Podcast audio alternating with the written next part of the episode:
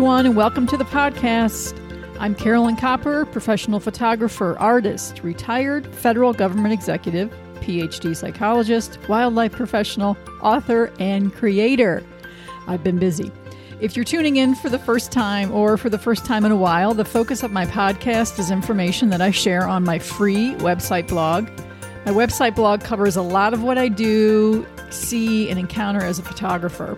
It's a place where you can learn about wildlife rehabilitation and protection, land conservation, environmental stewardship, great places or opportunities to photograph wildlife and nature, and you can learn about the inspiring and diverse people that I get to meet. You'll find my blog from your favorite web browser by navigating to my website, www.copperrangellc.com. From there, click blog, which appears along the top of the landing page for my website. If you access my site on a mobile device, click the three line menu icon, which is usually in the upper right. Also on my website, copperrangellc.com, you can view all my images, you can learn about me, and you can keep up with my art show schedule. So, at my art shows, you'll find my work for purchase. It's a great way to shop my photography in person, chat, meet me. You can also shop safely and easily online. Just click the buy icon on any photo, and you'll be on your way to an easy and safe shopping experience, and you can join the ranks of my collectors. If you're not looking to buy yet, I still hope you'll stop by my website. You'll find great free content and stunning photography. So today's podcast is titled Sustaining Generational Respect for Wild Places. Today I'm talking with Isaac James Baker. I got to know Isaac through Instagram, of all places. You know, the more he posted, the more I wanted to know. Isaac has worked as a newspaper reporter, freelance writer, and editor. He has a master's degree in fiction writing.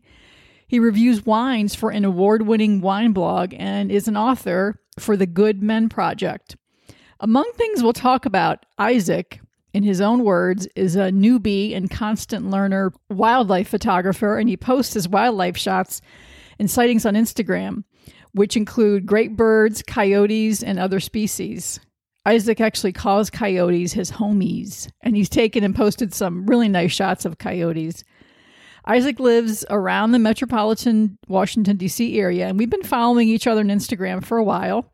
In the nine to five world, working world, Isaac is a journalist. He's currently a communication specialist for the Federal Election Commission. And so, what is the Federal Election Commission? It's an independent regulatory agency that protects the integrity of the federal campaign finance process by providing transparency and fairly enforcing and administering federal campaign finance laws. An important organization. But Isaac comes from a long line of outdoor lovers, including his mother, who was the first woman to surf in his local New Jersey town. As a young boy, Isaac also spent several years in Ukraine during a different but also a difficult time in that country's history. That experience actually helped him develop an appreciation for wild canids. Canids include dogs, foxes, coyotes, and wolves. You know, love, enjoyment, and respect for the outdoors were instilled in him young, and he's living a life that celebrates in many ways what nature provides us. The ability to be active in the outdoors actually helped Isaac overcome some pretty dark times in his personal life, and Isaac is going to share some things from a darker and very difficult time in his life. Isaac is conscious about passing the generational respect for nature onto his daughter.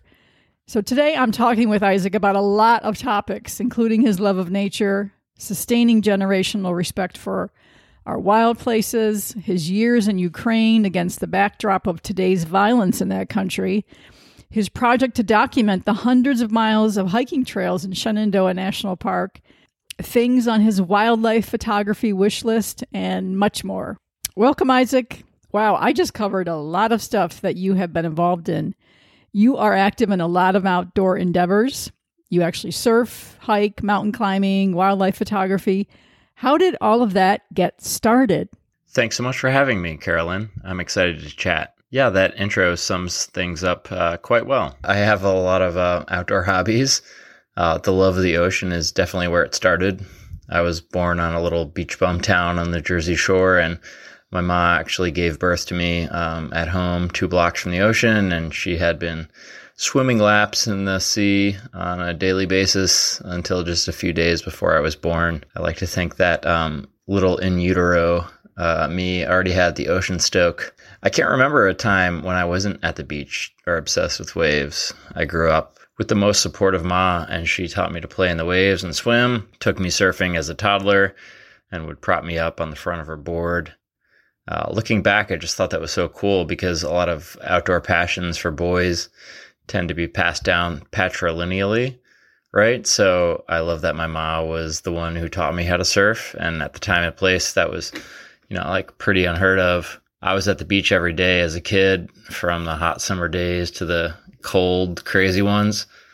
But the best days were the wave uh, ones where the waves would just get massive and you know, watching the chaos of it all from the beach as a kid, I told myself I would surf those one days, you know, those nor'easter and hurricane storms. Uh, and to this day, you know, I, I do, and I still, I still do.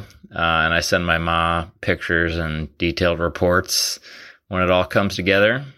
I don't think she thought um, that it would have such a huge impact on me when she taught me how to surf, that it would be like a lifelong passion. But I know she's stoked on how far I've taken it. Hiking was passed on to me from my parents as well, and they got it from their parents. Uh, looking back, I'm sort of amazed at the extent of which my parents took me hiking and camping, like all over the East Coast and different sections of the Appalachian Trail and a bunch of different states. And I always thought that was really awesome. To this day, I like finding remote kind of off trail summits and scrambles, the things that get me really excited uh, I push the limits of what I can do without technical rock climbing gear and experience for, for quite a while. And uh, once I had a daughter, I started taking uh, my outdoor endeavors and safety and uh, all that mo- much more seriously. So um, I've taken you know climbing classes and quickly became obsessed, which is kind of a theme for me. Been awesome climbing later in life though, and learning from a lot of younger people, which is awesome. I love that dynamic and I feel like climbers are such a welcoming community. Wildlife photography is also a new endeavor for me, and I'm definitely a lifer now as well. I've always loved photography, but I'm not great with gear and I didn't know where to start. That's when a good friend uh, took me under his wing and mentored me, and loaned me gear and gave me tips. Endless thanks to Seth Horstmeyer, an incredible photographer, uh, because he's given me such a window into just immeasurable joy um, wildlife photography has such a different effect on me than like other outdoor endeavors. Um, because I feel like if I go surfing or if I go climbing, I have an objective in mind. And if I don't actually achieve it, I get a little frustrated, you know. But if I go wander around in the woods looking for animals with a camera and, you know, maybe I miss a few shots or maybe I don't even take a single photo, I still come back stoked in a way um, that just puts me in a better mental state just from wandering around in nature and looking at it, you know? So I feel like a decent animal or bird shot is just icing on the cake. And the whole process for wildlife photography is just to enjoy and respect the nature around you and just be in it in that moment. That's a great story about how your mom inspired your love of surfing and certainly your parents inspired your your love and your appreciation for the outdoors. Yes. Um, Seth Horstmeyer, who I also follow, we follow each other on Instagram. He's also a, a photographer in the area.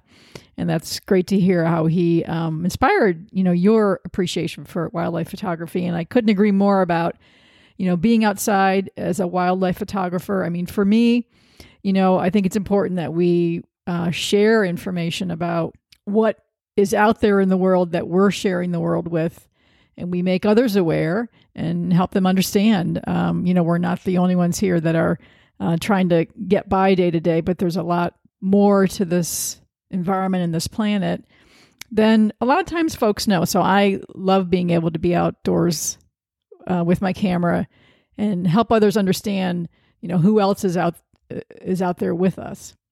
So, um, kind of shifting gears here a little bit. Shortly after um, Isaac, shortly after the Russia's February 24th invasion of Ukraine, you shared a photo on Insta- on your Instagram feed from Kiev, Ukraine. It was taken in 1995.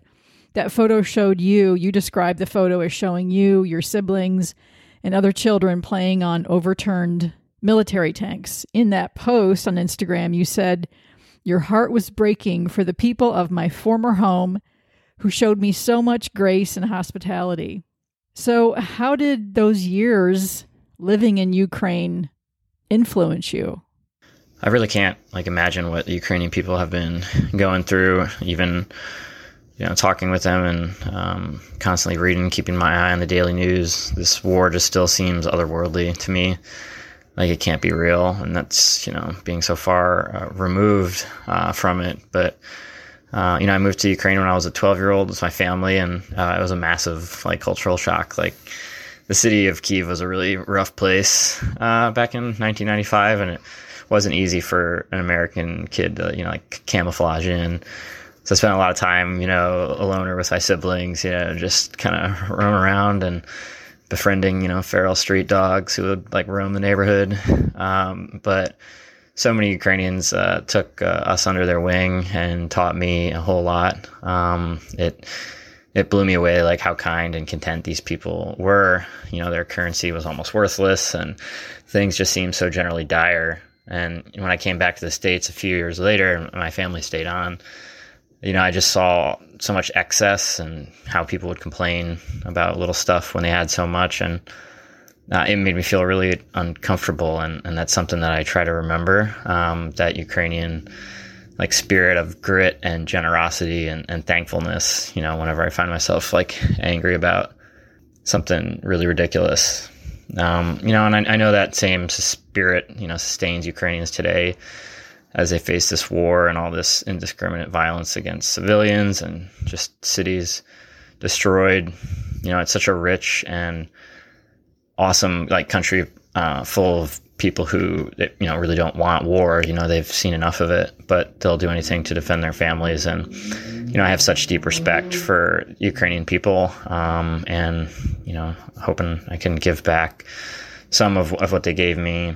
Um, you know, I know they'll be like victorious, whatever whatever that means, but I, I just wish no one else had to suffer anymore because it's it's already the level of suffering has, has just been obscene. Thanks for sharing that, Isaac. That's a really unique experience and a, an important perspective that you bring. You know, sometimes when our view and experiences in life are narrow, we kind of lose the ability to see things outside of our own circle. And seeing things outside of our circle is what provides perspective. So, you know, for those of us that have traveled and been exposed to different cultures or ways of life, it, it does put our own experiences, our lifestyles, and values in perspective. You know, in terms of current events in Ukraine, yeah, it's it's um, incredibly tragic, and much of the world appears eager to see an end to the destruction and the killing that's happening there. Isaac, speaking of things on the other side of the Atlantic Ocean, you review wines for an award winning wine blog. Your interest in wine started on the other side of the Atlantic. How did that get started? Yeah, so my family moved around a bit, and I ended up at a boarding school in southwest Germany for a few years as a teenager. And I took a few trips to Alsace, France, where I was just blown away by the landscapes and architecture. And I ended up walking around some steep vineyards and went into a cafe afterwards or asked the dude, like, hey, do you have any wine from the vineyards up there? And of course they did. And it was a Riesling, which tastes like, you know, peach nectar and sugar and honey and just all things delicious. And something just clicked and it's that connection between like a specific site and the you know smells and tastes and experience you get from drinking a wine from a particular place that I find endlessly fascinating, right? So I, I went full into it, took classes, went on wine trips to California, Madeira, Portugal, uh, South Africa.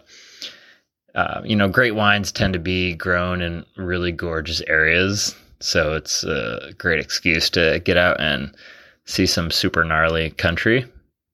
I developed some, um, you know, wine tasting groups and friends and studied wine and worked as a sommelier for a bit and thought I'd make a career out of it, but, you know, I didn't. And it's still been a wonderful journey. And I feel like wine offers that to those who can explore it. Um, and I love to share my, uh, knowledge uh, with those who may not feel like uh, maybe they feel intimidated at first uh, by the snobbery or money behind it. You know, I just forget that crap, right? Like wine is an, an agricultural product, you know, like made by farmers for human enjoyment, period. So um, that's what I'm all about. Forget that crap is probably good advice for a lot of things. You know, traveling around to review and taste wine sounds like a nice way to spend some time. So Isaac has a blog, um, which you can get the link on my website blog. Um, but it's isaacjamesbaker.blogspot.com where you can find his wine reviews uh, as well as his wine blog. He also reviews for wine, an award winning wine blog, and I have a link in my blog post on this issue. And I'm going to just spell the name because I don't know how to pronounce this without it sounding like terrorist. So the wine blog, the other wine blog that Isaac reviews for is spelled T E R R O I R I S T. And for wine aficionados, that means something. So, again, Isaac, we're going to change gears a little bit. So, for our next question, you know, if folks were to search you out on the internet, which a lot of folks are doing these days, they'd easily find that, like many of us, at one point in your life, you experienced some dangerous and pretty traumatic events. You've actually written and published about some of these very dark times in your life. You know, now that you're on the other side of that, how has your perspective changed? And how has the ability to get outdoors and enjoy the outdoors helped you? Going on outdoor adventures is directly linked to my well-being and I'm I'm privileged um, to be healthy and functioning enough to to do that. I mean that that wasn't always the case. Um, about 12 years ago or so, I found myself in a hospital and I was I was pretty close to to death. Um, basically, an end result of you know periods of uh, months or years where I treated my body really terribly. Um, you know, untreated depression, anxiety, and suicidal ideation, and all that kind of stuff boiled over in just epic self destructive fashion. And I stopped eating and sleeping and just ended up in a specialized psychiatric ward for people with eating disorders because, um, you know, I mean, I, I weighed just so, such a sh- small amount. They basically had to refeed me because I was I was really malnourished and, and couldn't digest food normally. Um, so yeah, I mean, when I was in there, I was terribly weak and in the worst state of my life, and I just felt really pathetic and wondering how I got myself into this mess. And I remember making a what seemed a fantastic promise to myself that I would get better and get back out and surf 10 foot waves again. It seems so unreal. Um, but you know, whenever I find myself slipping back into that like kind of dark, depressive space, you know, I, I know there's some waves out there, some rocks, some birds. You know, if I just go out there looking for them, um, I can find my way back on track if I ever am in that place again. Isaac, many congratulations on overcoming those past challenges and real hazards that you went through earlier in your life. You know, it's less common to hear about males experiencing eating disorders, and no doubt you sharing that experience has probably helped others. You know, it's obvious that you now understand the importance of self care, or that you understand it maybe in a new way. And that, along with all the other things that all of us always feel like we have to do in life, self care must be one of those. When I look through your Instagram posts, it's exactly what your profile says you're about nature, waves, metal, wine, etc. One exception is that you periodically post about your daughter. You know, maybe when you next update your profile, you'll add dad. Yeah, I'm stoked on uh, a, a lot of things in life, but being a dad is the title I'm most proud of, which is weird because I grew up never thinking I'd have a kid, but as we age, you know, we all change and now my soon to be seven year old just keeps me going you know always tired but deeply happy and I'm always learning new stuff and relearning old stuff through her eyes. And I, I'm sure other parents can relate. You've mentioned generational respect for our natural places, wild places. How are you trying to pass that on and sustain that? I do get, you know, quite depressed sometimes, focusing on the state of like local ecosystems and, you know, ecosystems at large. And I worry that my daughter's generation won't have the same opportunities that I've had to see somewhat healthy natural spaces and animals somewhat thriving. You know, I'm a polluter myself, as we all are, and we all have an impact um, on our world when we're out in the woods. And so I struggle with that dynamic a lot. I think about uh, those of us who adventure outdoors, and I think we have a duty to follow, you know, basic no trace principles for sure, but, you know, also to go above and beyond and try to clean up whether it's, you know, invasive plant removals or replanting. And I think cleanups are really important. You know, there's nothing worse than coming across some litter in the mountains or seeing some like plastic bag in a bird's nest or something, you know, or like plastic bottles clogging waterways. My daughter and I go on like she calls them trash picker upper days, and we count how many different species of birds we can see as we're picking up trash. It's kind of sad, but uh, you know, at the same time, she loves it and insists that we go out uh, on them all the time. And if it's been too long, she'll she'll bring it up and say, "Hey, Dad, you know, we got to go on a trash picker upper day."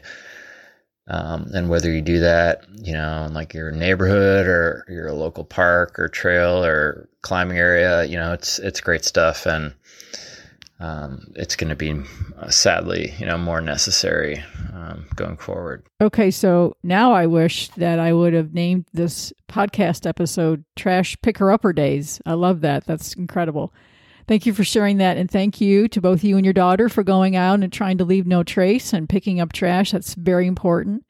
It's a terrific example, beautiful example, Isaac, of how you are working to sustain generational respect for our natural and our wild places. Keep up the great work. So, Isaac, you started a project in 2020 to hike and document every mile of every trail in Shenandoah National Park.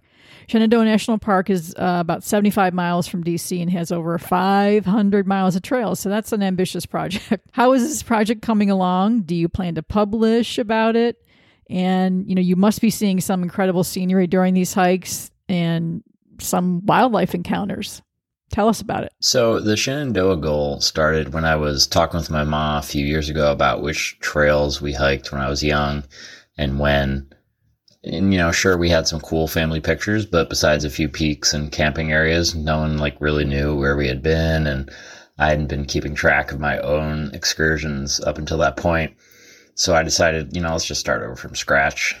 Um, it's taken a lot longer than I thought because the further I get into it, uh, the harder it is to cover a lot of miles of a new trail without like backtracking or needing to hike like eight miles in just to do like a two mile spur that I missed or something like that.